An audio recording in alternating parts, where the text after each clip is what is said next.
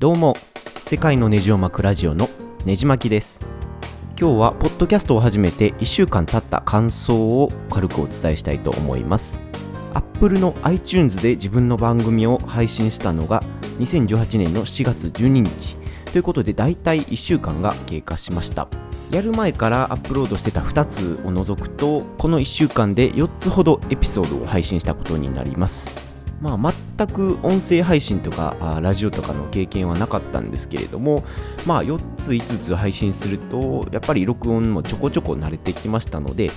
微暴録的な意味も込めてちょっと軽く感想をお話したいと思います。まあ大体大きく5つほどにまとめてみました。ポッドキャストを初めて気づいたこととしてまず声で自分の感情や性格を伝えられるっていうことです。やっぱり文章ってあくまで文字だけなので、えー、どうしても単調になりがちというか、よっぽどうまく書かないと説明的になってしまうパターンが多い気がします。まあ、特に僕のブログの場合は音楽とか映画、読書のレビューとかが多いので、どうしても説明的な部分が延々と続いてしまいます。実は先週の3連休に、えー、昔からやり取りをしてきたブロガーの方と初めてお会いしたんですけれども、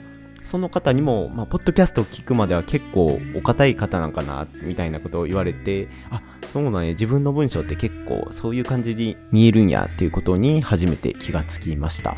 もともと世界のネジを巻くブログを読んでいただいてて、えー、さらにこのポッドキャストを聞いておられる方もしかしたらいるかもしれないんですけれども、そういう方は僕のイメージってどんなんだったのか、だから非常に気になるところです。まあ声だと関西弁とかをちょこちょこ出して、まあ暑苦しさも演出できるのがちょっといいかなと個人的に思ってます。二つ目に文字を打つよりはるかに喋る方が楽っていうことです。大体、えー、喋るとですね、1分間に350字分話せるってことみたいで、まあ、ブログの記事って1記事大体1000からまあ2000、まあ、多くても3000ぐらいなんですけれども、えー、まあその3000字とかも大体10分で話せてしまうっていうことになります。まあ、あと文章だと結構語尾をきちんと整えたりしないといけないのが面倒なんですけども、音声だと適当に話を終えられるので、そこがかなり便利かなと思いました。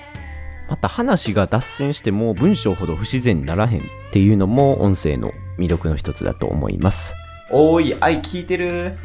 みたいな感じで友達に急に話しかけることもできます。とまあ悪ふざけはこの辺にしといて音声だとまあ文字より簡単にいろんなことを伝えられるんだなっていうのを学ぶことができました。3つ目の気づきとして、iTunes のデザインってやっぱりかっこいいなっていうことです。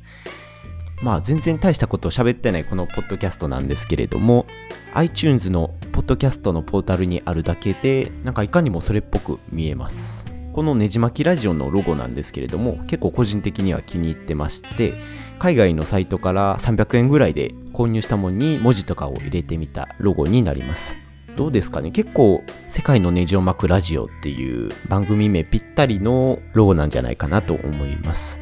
僕自身は全然おしゃれじゃなくて外見にはどっちかというと結構ズボラなタイプなんですけどもやっぱり見かけっていうのは大切なんじゃないかなと改めて痛感します。ブログのデザインも1年前ぐらいのしょぼいままからずっと変わってないので、そろそろ、えー、なんか考えなあかんなとは思ってます。4つ目の気づきとしては、えー、書けないようなことも話せるということです。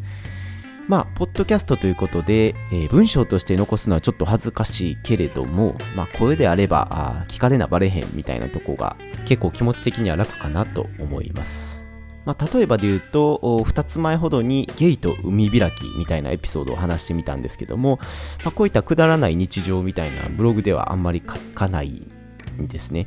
でまあもう、でもそれでも息抜きとしてこういうことを喋れるのはやっぱり面白いなと思います。まあ結局ネットの世界にさらされてるのは一緒なんですけれども、音声ならなんかいいかなっていう謎の安心感が芽生えてきますので、まあちょっと危なっかしくもありも、まあそういったところもあえて話していこうかなと思ってます。最後の5つ目の気づきとしては、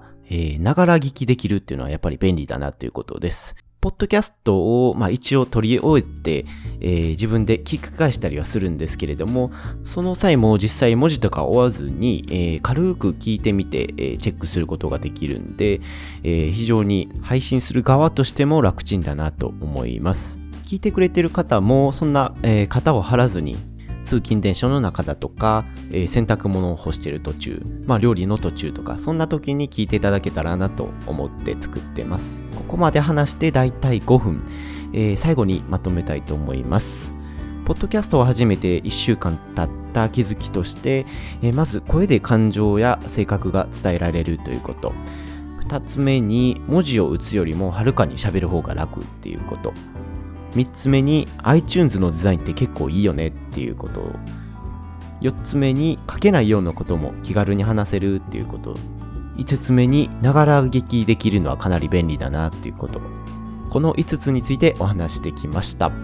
ポッドキャストってちょっと敷居が高いかなと思ってたんですけれども始めてみるとかなり楽しく続けられてるので今後もいろいろお伝えできればなと思ってます。では最後までお聴きいただきましてありがとうございました。今週末は福岡にちょっと行こうかなと思ってますので、それについてもお話しできればなと思います。では次のエピソードでお会いしましょう。